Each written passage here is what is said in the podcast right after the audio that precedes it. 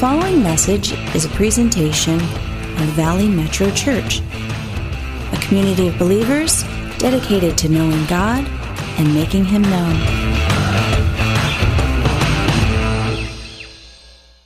I believe God wants to show us some things today. Bible says He's got great and mighty things we know not of. Um, and if you're like me, the journey is trying to always discover God, what are you up to and what are you doing and how can we get in on the fullness of what you have for your people? Uh, it's such a driving, I believe, burden in the hearts of people that sometimes we worry about getting in on the things God has for us. Sometimes we worry about things like provision or what's going to happen with this. And Jesus spoke so clearly to our worries. When Jesus looked at the people and he sees us today, and he sees worries or concerns or the weights that we carry, he says, I got a solution for all of that because I see what you're carrying. And he said very clearly to us in Matthew 6:33, he says, Listen, if you seek first, first, my kingdom and living right, all these other things you're worried about, they're going to be added to you. I'm going to handle all the things you need. Everything you're worried about, everything you stress about, everything that takes up all that time or keeping you awake at night, God's like, listen, I, I know your needs before you even ask. If you put me first, if you put me first, me and my kingdom first, I got you covered on the rest. And so we've been unpacking this. We're doing a series on what does it even mean to seek first the kingdom of God. What is the kingdom of God? And it's such an important topic because Jesus talked about the kingdom of God more than any other topic in Scripture. All of the parables are about the kingdom of God. And he wanted us to know what the kingdom of God is. I, I remember this is such a, a passionate area. Uh, we're launching this series. You're going to be hearing more topics, really great insights, really golden nuggets, little treasures over the next couple of weeks about the kingdom of God. Uh, when I was a youth pastor uh, 16 years ago, I, um, I prayed about, Lord, what do you want me to take these teens through? What, what level of training? And I just felt God say, take them through the kingdom of God. And we just spent a year uh, exploring the kingdom of God. It's like this and it's not like this. And this is who gets in and who doesn't, and why we get in and why we don't, and how we thrive in the kingdom and how we don't thrive. And there's so many beautiful aspects about God's kingdom.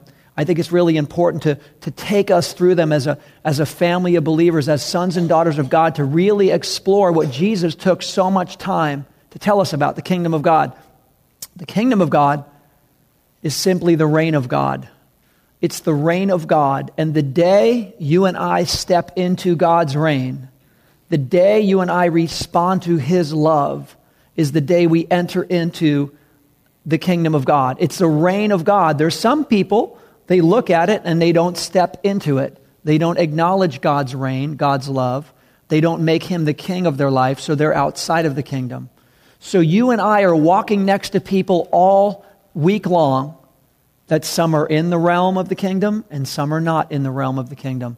And it's a parallel universe. It's available for them right now. But do they recognize it? And do they honor what God is offering. And that's what we're talking about today. Literally looking at the magnitude, the beauty of the kingdom, and how you and I uh, partake of these things. Um, the kingdom of God is for anyone who chooses to live under God's power and authority, his power and influence. Um, and so today, if you have your Bible with you, Matthew, Matthew 13, uh, verse 44 through 46, we're going to be looking at some of these dimensions of God's kingdom. And I think this is where, really where it begins. Uh, it really begins with perspective. It really begins how we see the kingdom. And I say that because some people don't see the kingdom. They, they see it or they reject it or they don't understand it, but others tend to look and say, Wow, I get it. God is a God of love. He's the creator. He's the lover of my soul. He formed me in my mother's womb. He knows me better than I know myself. His plans for me are to prosper me, give me a hope and a future wow, how can I not come under his realm of influence? How could I live outside of that? And many of you had to make that decision. I know many years of my life I lived outside the realm of God's kingdom and I wanted to do things my way until I finally realized just how amazing and loving and powerful he was, and that it was time to stop fighting the king. Because that's what this thing is about.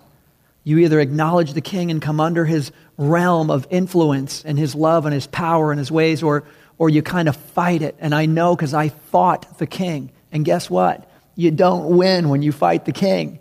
You can't fight the king and win. And, and so God pursued me with his love and kept pursuing me. And I finally said, I'm holding up the white flag, God. I'm not going to fight you anymore. I surrender. And that was the most beautiful day of my life, the most liberating day of my life is when you hold up the white flag to the king of the universe and come under his realm. But some don't see the kingdom. They don't appreciate the kingdom. And I want to ask you, what do you see when you see the kingdom? These parables right here we're looking at are going to give a little insight to what is really going on with the kingdom and what it looks like. Uh, Matthew 13, uh, 44. Normally we have this for our projector, but we had a little glitch in the back on a technical level. So, uh, we're, we're, lacking the graphics and supplement today, but here it goes like this Matthew 13, 44. You can look, there's Bibles in the pews. You can use your device uh, to follow along. But Matthew 13, 44, the kingdom of heaven is like treasure hidden in a field.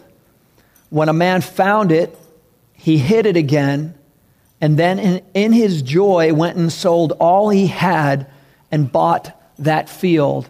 Again, Jesus talks about the kingdom more than anything else, and all of the parables are about the kingdom. And in this parable, he starts out saying, The kingdom is like a treasure. It's this amazing, valuable thing to behold. It's like a treasure. And anytime Jesus shares a parable, it's shared in a way that you and I, when we hear the story, are supposed to say, wow, that's interesting. Which person am I in the story? Am I that person? Am I the spectator? And, and usually there's different people and things going on, and we figure out where we fit into God's story, God's kingdom. And in this case, this man discovers a treasure, and he recognized that it was so valuable, so valuable, that he was going to do everything he could to secure it because he saw the value in it. So imagine this. I don't know what you're willing to do to secure the kingdom. And I want to be clear the kingdom of God is made available as a free gift. Jesus offers his grace free. You can't earn it, you can't buy the kingdom of God. However, when it's made available to you, this amazing treasure, there are costs and things we do to fully obtain and appreciate and get in on the dimensions of the kingdom of God. It starts with recognition if we recognize it. Just how valuable is the kingdom of God to you? How valuable is it? Is it something you walk by and go, yeah, that's good. That's a good principle in theory, and I like the idea? Or is it something that you look at the God's kingdom and go, wow, look at the magnitude and the beauty of this thing. Look at the capacity of what God can do through his love among us in this city, through this reality of his kingdom. I mean, how do we see the kingdom? What do you see when you see the kingdom of God? This guy saw a treasure and did everything he could to get a hold of it pretty amazing. Um, imagine this. Imagine you're walking through a field and you see a couple of rocks stacked on each other. Looks a little odd. So you, you walk over to the rock and you pick up the top one and you, you find a lottery ticket. That's weird. Take out your phone, take a picture, put it back. Maybe it belongs to somebody. You remember, you go home, you remember months later, like, oh, yeah, there's a lottery ticket out in that field. Let me pull that up online. You pull it up and you go, unbelievable. That's a $5 million winning lottery ticket, and someone didn't claim it. So you go back to the field to go get that ticket. And at this time, it's fenced and it's guarded. And there's a sign posted saying that the owner died and the field is up for auction. What are you going to do to get that field? What are you going to do to get that ticket? Because you realize the value, you'll do anything to get that field and get that ticket. And I want to encourage you the kingdom of God is so much more valuable than that. And that is the point the value of the kingdom. When you see the kingdom, do you see the value of it? Because if you see the value, you don't just want to be a believer who has heaven as a reality. You want to get all up in the kingdom. You're like, I, I want to gra- I want to embrace this. I want the fullness of it if you realize the value of the kingdom of God. And some do and some don't. I want to encourage you this morning to, to embrace the value of the kingdom. It moves on in uh, verse 45. Hey, Javi? Javier, would you mind turning this, this AC on up here? Um, I'm sorry, it got a little hot in here. Thanks. Um, Matthew 13, verse 45, the next verse is Jesus is talking about, again, the kingdom and what it looks like. And do we appreciate it? Do we see the value? And, and he's trying to stress this point and says, again, the kingdom of heaven is like a merchant looking for fine pearls. When he found one of great value, he went away and sold everything he had and bought it.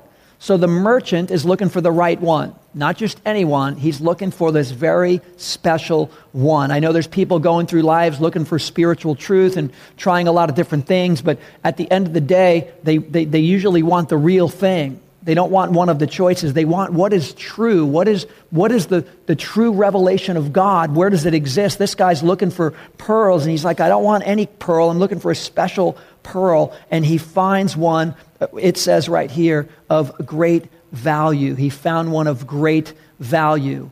And so after many years, he comes upon this thing. And is he willing to let this thing go?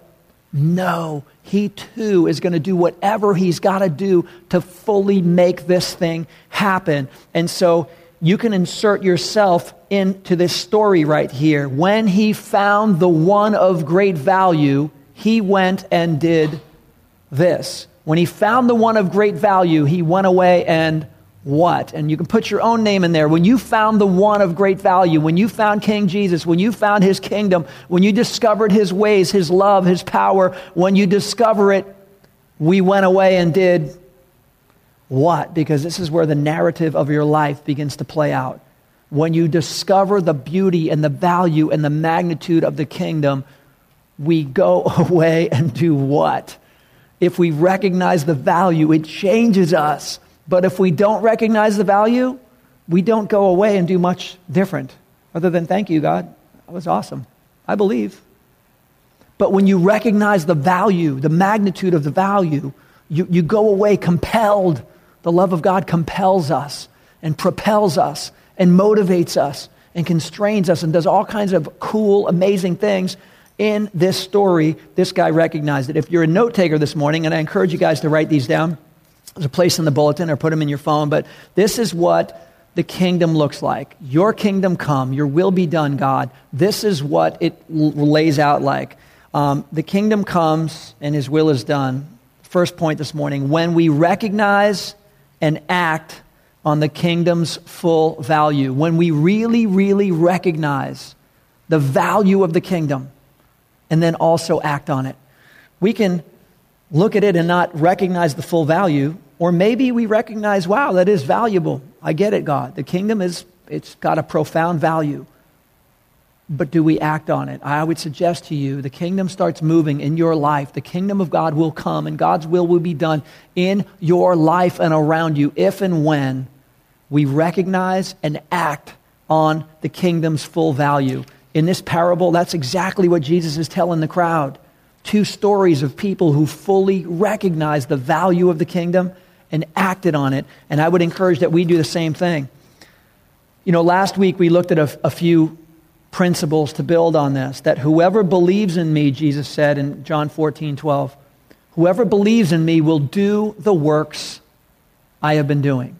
If you believe, we do. He didn't say just believe and don't do. He said, if you do really believe, you'll take this to heart, you'll see the value of the kingdom, and will do the works. Everyone say, do the works? If you believe in me, we'll do the work. So there's, a, there's this thing about motivation in God's kingdom. Uh, if we acknowledge identity with King Jesus, we engage in doing uh, the works. We move from believing to fully participating. We let God's initiatives become our initiatives, and our mission becomes God's mission. There's, a, there's an embracing God, I see the value of your kingdom. Wow, I didn't realize it. And yes, I want your kingdom to come in my life and the lives of others. I want your will to be done. I'm, I'm ready to engage, God. I'm moving from believing in my mind and heart into engaging. Jesus said, If you believe in me, you will do the works. At some point, family, we got to move beyond believing in our mind and our heart to engagement. Jesus said, If you believe, you will do the works. He's saying the kingdom's at hand, but do the works of the kingdom. Participate with me in the expansion and mobilization of my kingdom. And that's just the heart of God this morning for us to uh, get, a, get a grasp on what he's talking about. It's been said we will never find fulfillment in life until we begin to live in God's kingdom, by God's power, and for God's glory. We'll never find fulfillment until we be, begin to live in God's kingdom, by God's power, and for God's glory. I believe that's true. I think we were made for exactly that. There's one thing you get this morning get that. We were made to live in God's kingdom. That's the will, it's the heart of the Father. By God's power, to not try to do this thing in our own strength.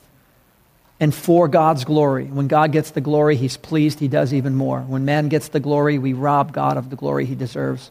It's really, really important.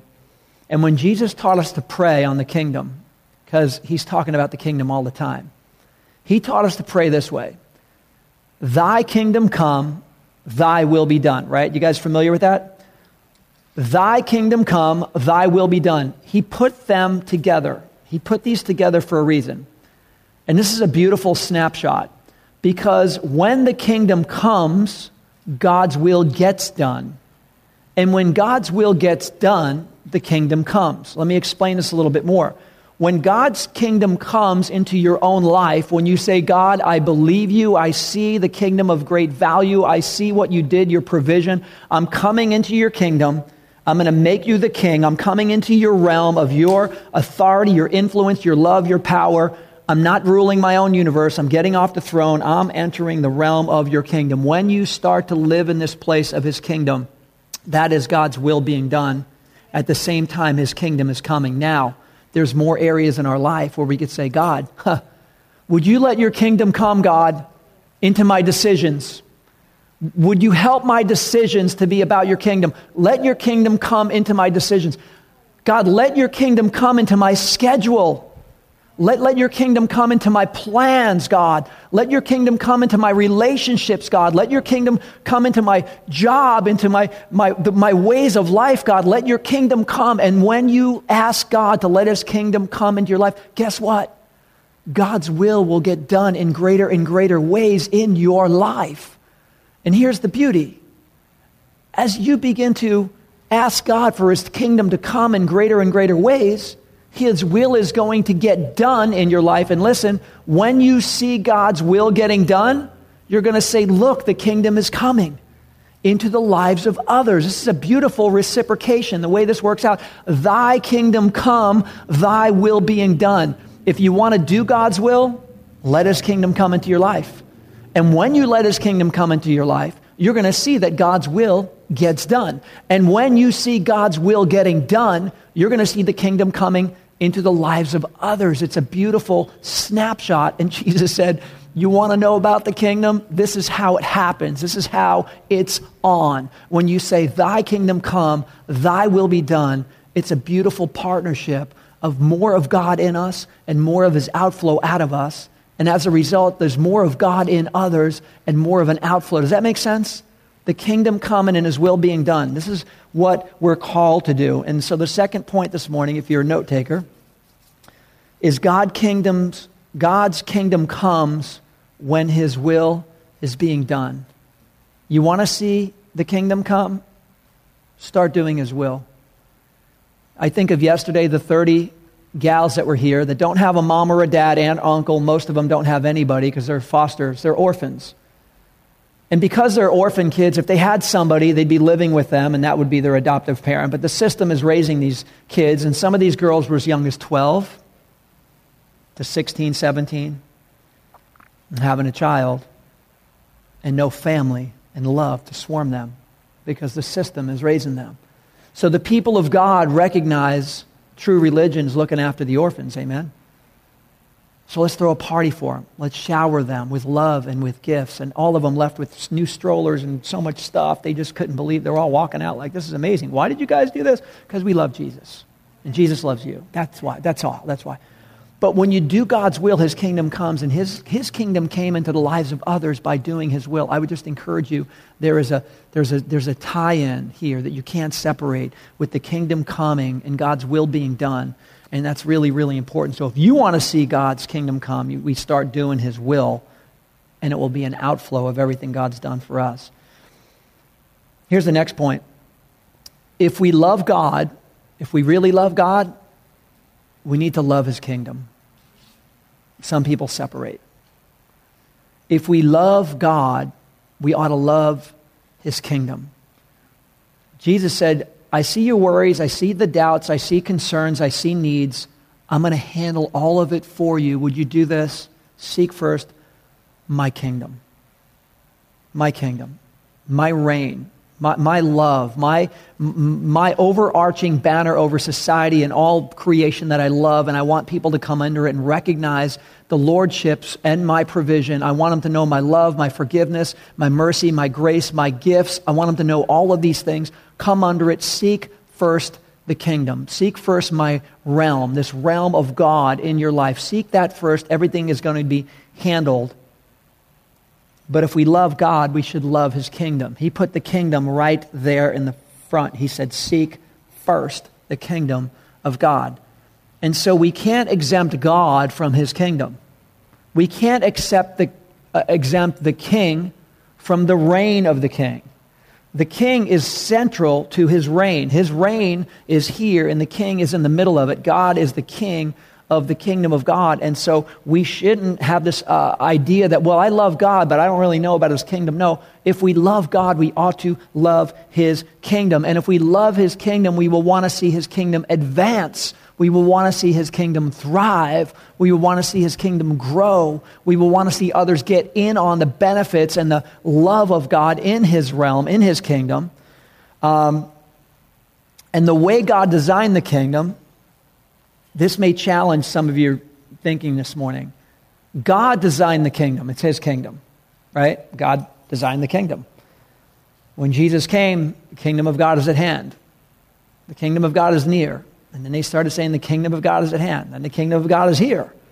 Now it's a matter of it's among you. It's right, you want to step into it? You can step into it. It's right here, right now. The realm is available.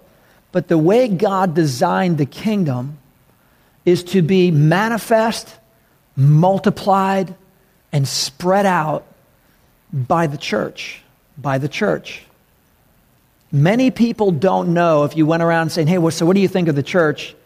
There's a lot of ideas out there. There's a lot of philosophies about the church, what the church is, what it's not, what it should be. But what a lot of people forget is the church is God's idea.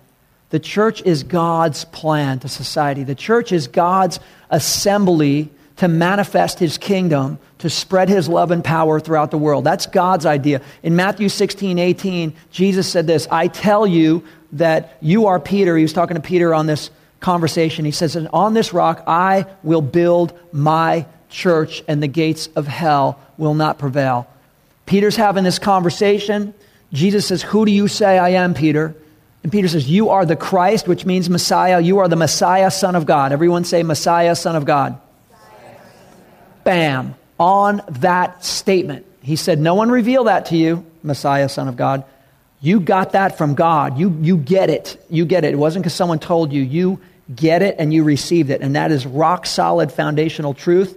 And on that rock of what you just said, that foundation, I am building my church on that statement you guys just said is the foundation for the church of Jesus Christ. He says, I am building my church with others who also believe you're the Messiah, the Son of God. I'm building my church, and the gates of hell, which are real, they're not going to prevail against it because he doesn't have authority over the church. Oh, yeah, there's little attacks and there's little pop shots for God and his people, for God's people in the kingdom, but the gates of hell cannot and will not prevail as God is building his church. So the church is God's idea. Jesus says, I am building my church. Who is building it? And what is he building? His church. The church is his idea. The church is Jesus' idea, it's his plan, it's his design for reaching the world, which leads to our fourth point this morning, because I think it helps us understand his kingdom in a better way. The fourth point this morning is if we love the kingdom, we should love the church.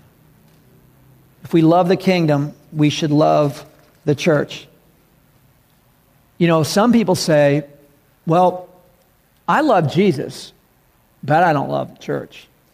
You, you guys have heard that before, right? There's a lot of people have that. Yeah, uh, I'm good with God, but the church, no, no, no, no.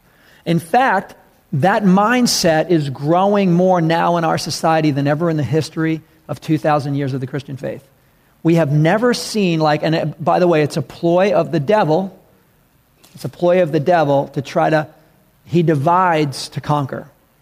He gets sheep out of a congregation where we have safety and we have unity and we have all this other stuff to take people. He's been doing it for years to divide to conquer, but there is a, a mindset now in general around the country and around the globe of, yeah, I got my thing with God, but I'm disassociated from any family of believers. And it, it's rampant, it's widespread. It's kind of like a spiritual disease in the church. It's not. It's not the heart of God. Heart of God is saying, don't forsake the gathering come together. Let there be unity in my spirit. I'm going to move among my people in a plurality, just like the day of Acts, like he always does. Is This is the way he designed the kingdom of God, to, to move through the church, the gathering of people, not just this church, every church that lifts up the name of Jesus, every church that says, You are the Christ, the Son of the living God, bam, that's the foundation where he builds his church.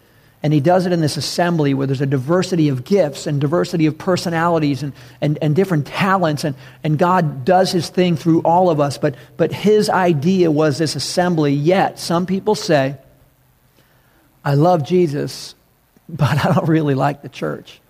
And I just want to remind you that is like saying, I love Jesus, but I don't like his bride.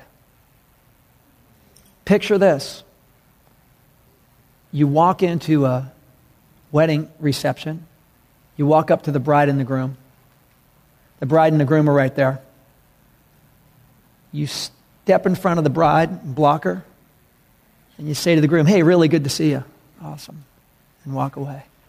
Would that not be the rudest snapshot of a reception we could ever have? And yet, that's some people's view of the bride. The church is the bride of Christ. The church is the bride of Christ. And, gentlemen, in your mind, if you're thinking bride with a dress and a veil, no, get over that. The bride is the love of Jesus' soul, the love, the apple, or the apple of God's eye. He loves the church, the people of God, the called out ones. The ecclesia is the name in Greek. We're the called out ones of God. We're, we were in the world, but we're called out, and now we're in His realm, in His kingdom, under His love, under His reign, under His protection, His provision. We're in this other dimension. We are the bride. So get rid of the dress kind of concept in your mind. Gentlemen, you're part of the bride too. And when Jesus came, he came like a lamb, but he's not coming back like a lamb. He's coming back like a lion. He's coming back like a lion and he's on your side. You want that lion on your side. You are the bride, gentlemen and ladies. We're all the bride. The church is simply the bride. If you're part of God's church, if you're in his kingdom, you're part of the bride. You're part of the church. And we have to stop thinking different. Well, I love Jesus, but I don't love the church. It's like, that's part of what the enemy wants to do, is to get us to have a different view of God's church. Jesus said, I am building my church. And the enemy's saying, ah, you don't, you don't need any of that stuff. Get away from that mess. Just have your own little personal thing with God over here. And he knows that, like fish, we become the climate of the water that we swim in. Like fish, if you raise the water temperature, the fish get warmer. You chill the temperature and the fish, that's, that's what happens. When we're around other believers, we're fanning each other into flame, getting on fire for the cause of Christ. We're getting rallied up and we're getting filled up with the Spirit, and we, we get the mission, the aim, the filling, the love, the power. But when we're isolated, we tend to just kind of find our own climate out there somewhere. The enemy knows that. This is really important. Because of uh, this, we need to know that Jesus died for the bride. Jesus rose for the bride. He's coming back for his bride. You are part of the bride, the body of Christ, the church. We are. We are. So we better start appreciating the bride and honoring the bride. we should start appreciating and having some respect for the bride. I don't mean just this church, other churches. Be careful how you talk about other churches. Be careful how you talk about the bride. It's, Jesus is saying, That's my bride. We just got to be careful. Does that make sense, guys? We got to be careful how we treat the bride. We're not living in a time where we can just disrespect and blow off the bride. I love Jesus, but I don't like. No, those days are over. That was a, that was a disease that the enemy's trying to creep into the church and the mindsets, and we just need to put that one where it belongs. That's not the Spirit of God saying, I don't like the bride, I don't like the church. That's stuff we got to work through. Jesus said, I love the bride. I'm coming back for the bride. And by the way, you're part of it. And since you're part of it, be careful how we honor and respect and treat the bride. Um, so, as the church, the kingdom of God is carried out through us. As the bride, the church, the, the, the, kingdom is carried out through us. God gives gifts. He gave some to be apostles and prophets and evangelists and pastors and teachers to equip all God's people for these works of service so there might be a display of the kingdom in some profound and glorious way. That's God's design of the church to equip, to empower, to send to infiltrate the world with God's love and His power and His grace, His message, His mission. That's God's heart for the church to do this. So, the fifth point this morning is if, if we're in God's kingdom, we're called to support the work of God's kingdom. If we're in the kingdom, we're called to support the work, the work of the kingdom. Yesterday was a beautiful display of God's kingdom. His kingdom come, and his will being done. And there was support.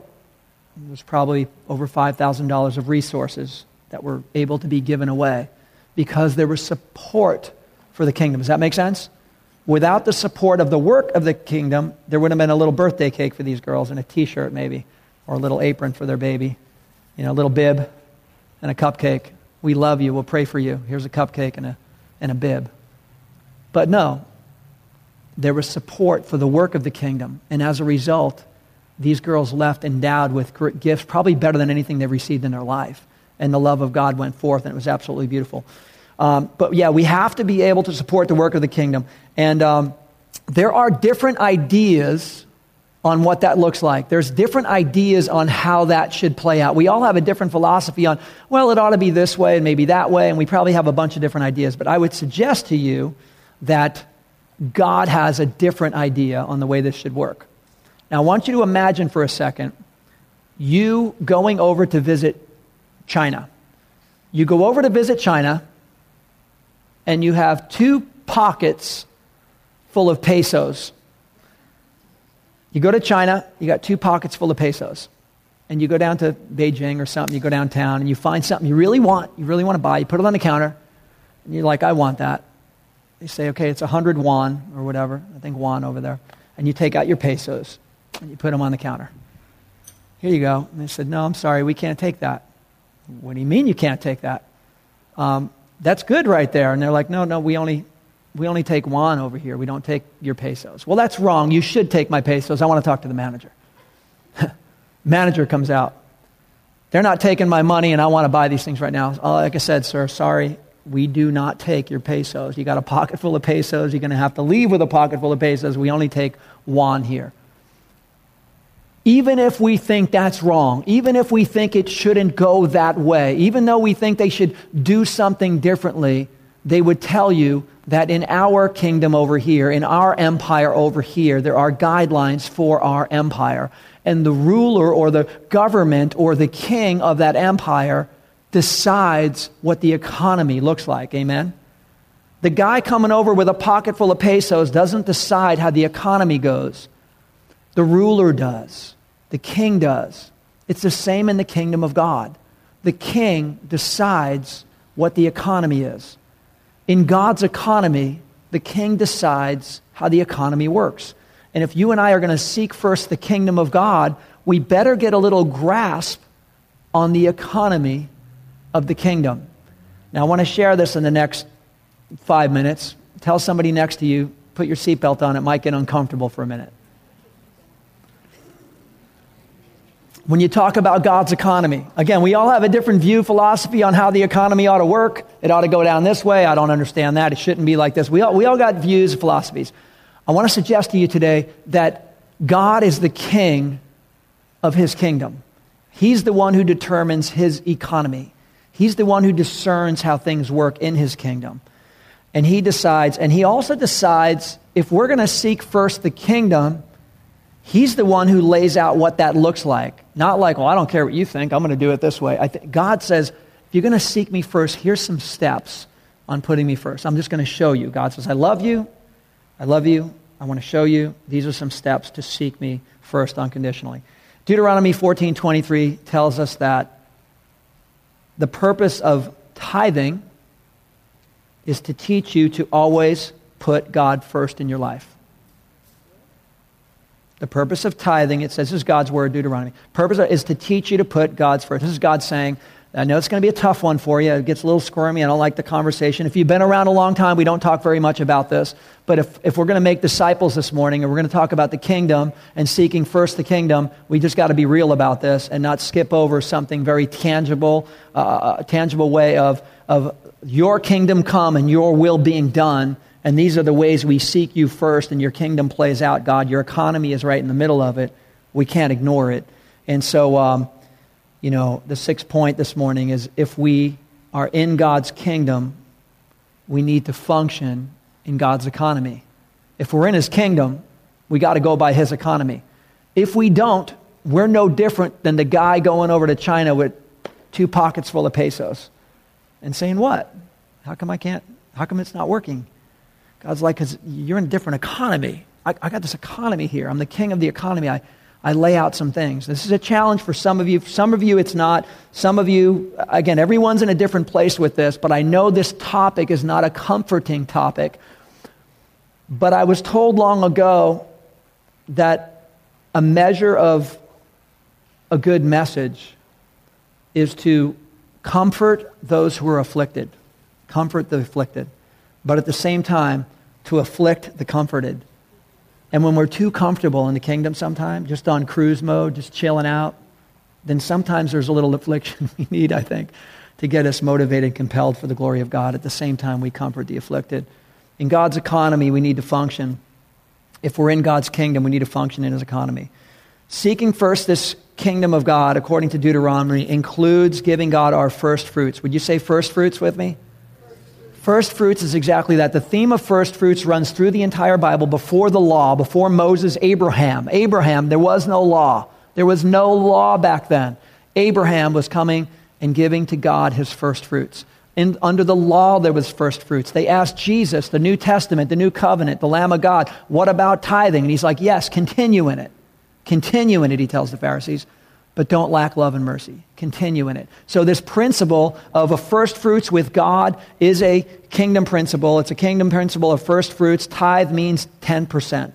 And Malachi, I want to read this passage to you. Now, this passage, uh, Danilo referenced this earlier, uh, Malachi 3.10, but this is what God says about it. And, I, am hoping to, um, some of you might say, hey, look, I'm just checking out the kingdom of God. I don't really know much about the kingdom of God. Do I have to do this to be a Christian? No. Salvation is a free gift of grace. You say yes to Jesus, confess your sins, step into his provision, you got heaven. Now, do you want to start walking as a son or daughter in maturity in the kingdom of God and experiencing this pearl of great price? This treasure? Do you, do you want to fully get and understand and get all up in the magnitude of the kingdom? Do you want to see God's kingdom come and his will be done? If that's your heart, then this is for you. I remember hearing this years ago and hearing this challenge uh, some 26 years ago. I heard this challenge and I'm thinking, I don't understand that economy. But do I have to understand it to walk in it? If God says it, I'm going to trust Him and I'm going to walk in it, even though I don't understand it. And I'll be honest with you, I've spent the next 26 years understanding it. Because you'll never understand this unless you walk in it. An outsider looking in, you go, in my math and in my style, I don't get it and doesn't make sense. And, but when you see the, the kingdom and you see the treasure that it is and you want to walk in it, you trust God and you start to see some things and you start to see His hand and His blessing and His provision. You see His kingdom come and His will being done. You're like, oh, I think I get it now. I'm starting to get it now. And so I'm still in that camp. I'm still starting to get it now. I'm starting to get it now. Malachi 3:10 says this: "Bring the whole tithe into the storehouse, that there may be food in my house. Test me in this," says the Lord Almighty, "and see if I will not throw open the floodgates of heaven and pour out so much blessing that there will not be room enough to store it." I just want to summarize this. Again, if you've been around here a while, we don't talk very much about this. But if we're making disciples this morning and we're talking about God's will being done and his kingdom come, we can't exempt supporting the work of the kingdom. We can't just say, I'm not going to do anything about it, I'll just pray about it and step away. We got to engage. We got to do the works Jesus was doing. We got to start to participate in the kingdom in these kind of ways. If you are a disciple, it's a step of maturity. I don't know if you're there yet. I encourage you to trust God and what He says. God is saying the tithe, listen to this, belongs to the Lord. It says it belongs to him. That rocked my world. I didn't think it did. I thought whatever I made, I made it with my time, my labor, and everything else. I really did. And then I started thinking, well, wait a second. Who gave me the ability? Who gave me the birth date? Hmm. Who gave us the capacity? Who put us in this city here and now? Who really did this? And you start to unwind the question. You're like, oh, God Almighty, the sovereign one, placed me here and gave me a capacity to do what I do and it's supposed to be for his glory, by the way, if I'm in his kingdom. Okay, this is saying the tithe, the first fruit, the first portion, belongs to the Lord. It's called the first fruit. It's not a last fruit. Anyone who looks at this like, let me just see what I get done with and check the end and see what I got left over for God, maybe I can give him a tip if, I'm, if I got anything left over, is completely missing the whole heart of God and the kingdom and the first fruits. Completely missing. It's a first fruit, it comes, it comes first. This says the tithe belongs to the Lord. It also says in the passage, if I, I be completely frank and honest with you, God is saying, if not, it's robbing me. God, God's, um, don't be mad at Pastor B. God says it's robbing me. So uh, if you go to a different church, you plugged in somewhere else, this message is for you. This, I don't want you guys to think there's a motive for a message here at Metro. This is the kingdom of God. I would rather share this part of the message somewhere else. I really would. I'd rather go visit another church. Let me like lay this down. It's a kingdom truth. I'd rather not tell you, but to become disciples, I got to tell you this stuff. This is the kingdom of God. If not, we are robbing him. The tithe belongs to the Lord. It says, bring it in, bring the whole tithe, don't bring part of bring the whole tithe into my storehouse. The storehouse is the house of God. It's the place where people are fed. It's where orphans are blessed and leave with a stroller. It's a place where we make disciples and have schools of ministry. It's a place where the teens are taught how to be leaders for the cause of Christ. That's what the church is. It's the storehouse. And God is saying, bring it into my storehouse, and here's why. It's the only way there's going to be food in my house. And we could say, well, why don't we just pray, God, poof, you just bring the food. And he'd say, that's, that's fine, but I want you to bring the first fruits so there's food in my house. When people were on the hill with the Jesus fed the 5,000, he just didn't go poof. He said, no, we're not doing anything. Bring what you have. You bring what you have. I will bless it. God will multiply it. And then you'll see a miracle. Not just just zap it, God. You could zap anything. Yeah, I could, but I'm not going to because I want your participation, because I want you to pray, My kingdom come, my will be done. And if you really want his kingdom to come and his will to be done, there's a participation in God's economy and the work of the ministry. He's saying the tithe belongs to him. If not, it's robbing him. Bring it into my storehouse. That's the house of God. It's the only way there will be food in my house. It's the only way there's provision for the mission. That's how the mission plays. That's how the mission is uh, pushed along and moved along and, and supplemented and provided for. And he also says this, guys, and this is the only place in Scripture. You can read this book from the front to the back. You're not going to find this anywhere in the Word of God except for here. God saying, Test me. God is saying, I dare you. I'm drawing the line right there. I dare you to step over it. That's God saying that. Thinking, wow why would God challenge us that extremely? Because God knows where our treasure is, our heart will be also. And He knows how hard this subject is. For some of you, you're like, no, Pastor, I already get that. That's already my lifestyle. But some of you are like, yeah, I don't know. And others are like, no way, no way. And I, want, I would encourage you to check your heart on God's challenge and ask yourself the question that I had to whose is it anyway? Because I had to change my worldview. I had to change my mind. I had to change what I believed was truth. It isn't all mine, it's all God's. And if it is all God's, who am I not to give him the first fruit, the first 10%? Now, here's the beauty that other 90% that he graces us with, he says he will profoundly bless it. Now, I will tell you something. With that other 90%, you are going to get so much more done. Listen, family, you're going to get so much more done with that 90% with God's hand on it than the 100% handling it yourself. Because when we take the 100% and handle it ourselves, we're no different than that guy with the pocket full of pesos who goes over to China and say, how come this isn't working? You're not in my economy. It doesn't work that way in this economy. I love you. It just doesn't work that way. We don't transact. But God's saying, step over this line, test me. I'll show you how my economy works. And when you put God first, if God is for you, who can be against you? When you step into these things, when, when he told the Philippian church, My God shall supply all of your needs according to his riches and glory, you guys have heard that?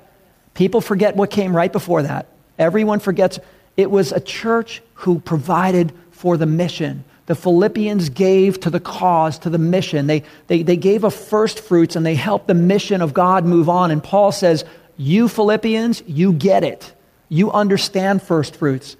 My God's going to supply. But sometimes we read that and we don't, we don't understand the context. Listen, heaven is a free gift, family. You can't earn by favor with God, with Jesus, or anything like that. But the blessings of God, how He wants to pour out His blessing in His economy, is up to Him. And as the King of the kingdom, He decides that. We don't. And I would just encourage you guys to take that, take God at His word. Rick Warren makes a couple of statements. We're going to wrap up in just a minute here. In fact, if the worship team comes up, this would be great. Rick Warren states it this way. I just love some of his phrases. Tithing is the spiritual habit of giving back to God the first 10% of all I make. If I say, God, I want you to be number one in my life, but he's last place in my budget, that's a contradiction. Our finances reveal the priority of God in our lives. We like to honor God with our leftovers. We say, I'll pay all my bills, and once I've got everything paid, and if I have anything left over, I'll give God a little tip. But tithe is a decision from the inside out, not from the outside in. Guys, this is something where you make the decision and then you simply manage it for the rest of your life. You don't make the decision every week or month or see how you feel. It, The tithing is God, if you're first, categorically, I, I believe your word, I'm going to test you, God. And I don't know if you're ready to do that, but I just want to encourage you. No matter where you, if you go to a different church, it apply, wherever you are planted in the house of God, this is simply a discipleship step. You know, Christy and I decided 16 years ago that if we're going to be in debt to anyone, we're not going to be in debt to God.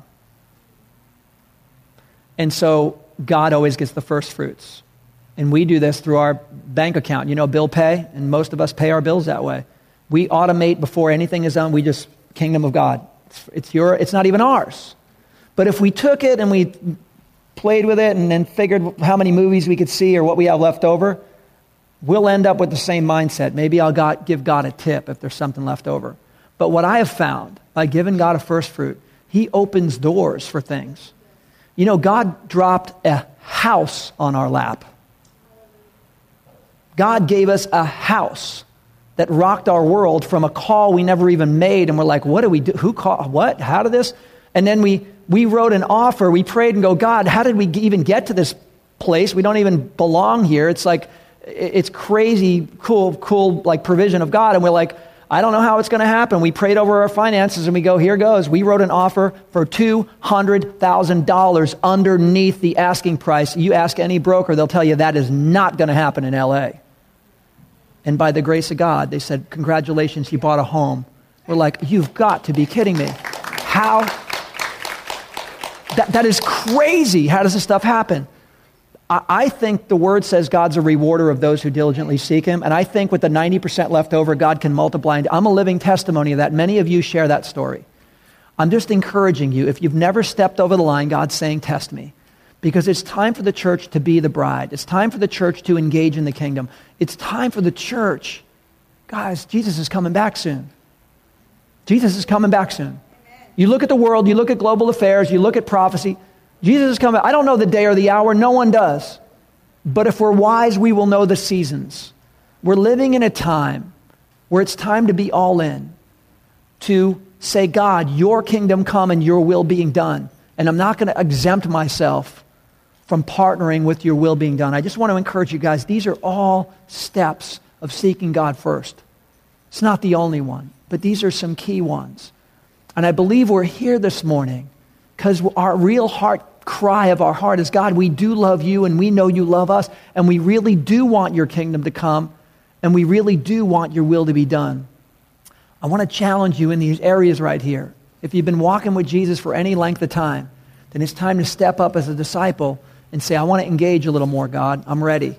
I'm rolling up my sleeves. I'm jumping in. If you believe in me, you'll do the works. I'm ready to jump in and do the works and not just be a spectator of the kingdom and hope everything goes good, but engage. And when you do take that step of faith, you are going to personally see the kingdom come in your life in ways you haven't before. You're going to see God's will being done in ways you haven't before. And that's really when it gets excited. So, on that note, let's just close in prayer, ask God to seal some things in our heart uh, this morning. Lord, we love you so much. We thank you for your word, the power of it, Lord. Uh, I just pray, Lord, that we would be the kind of sons and daughters that just take you at your word. We'd be the ones that act on our faith, God, that don't just say we believe, but we would literally go, that's a pretty broad statement, God, but if you say it, I believe it. And you said that the church is something that you're building. On this rock I will build my church, and the gates of hell will not prevail. So show us, God, how we can build your church. Show us how we can partner with you in reaching more of the lost like these orphan girls, Lord, who are having a baby, how we can help break that generational curse of value, that they are valuable in your eyes, they are loved in your eyes. You have so many things, opportunities all around us, God, in this city. But it's going to take rolling up our sleeves to say, God, I take you at your word. You say, test me. I will test you. I'm stepping in. I'm believing you. I want to participate in your kingdom. I see the kingdom, God, as that pearl of great price. I see the kingdom as a treasure in a field. And Lord, if we don't, then I pray you open our eyes to see the beauty and the value and the magnitude of your kingdom because maybe, Lord, maybe we're not seeing it. But Lord, if we see it, I pray we too, like the people in the story, will say, I want to fully get in on it, and I will do whatever it takes to get fully in on every part of the kingdom and its economy and its ways and its power and its love. I want all in God. And so, Lord, I, I believe as many this morning that that's your prayer. If that's your prayer, you just, just you can be sitting where you are. Just lift your hands up to the Lord and, and just, just ask Him. If, if you don't see the full value of the kingdom, just say, Lord, show me the full value of your kingdom. I, I don't fully see it. I want to. Or if it's a matter of trust, say, Lord, if it's, uh, would you take my lack of trust away? I, I don't want to not trust, but show me how to trust. I want to test you, but help me how. If it's an area of not being connected with the body of Christ, with the church, with the bride, maybe, maybe there's a, a fracture relationally along the way where something happened with you and the church, and there's still a glitch. There's still, a, there's still something wedged in there. Would you say, Lord, would you remove that? Because you call me part of the bride. I am part of the body. I'm an integral part. And I just want to get rid of whatever's blocking me from full participation with your family. So, Lord, I just pray that this would be a season where your sons and daughters would step in as a family. We'd love one another. We would love the world. We'd get in on your power, on your love, on your promises, God. We would seek first your kingdom. And as we do, Lord, your kingdom will come more and more in our lives, and your will will start getting done in our lives and to those around us, Lord. And there's a beautiful reciprocation that's going to happen because that's your heart, God. We're just praying your will right now. So I thank you for the great things you want to do in our lives, Lord. Let it begin with us. Let it begin today. We love you. We ask these things in Jesus' name, and all God's people said. This has been a presentation of Valley Metro Church. We pray that this message has blessed you. To hear more messages or to support future podcasts, please visit us at valleymetrochurch.com.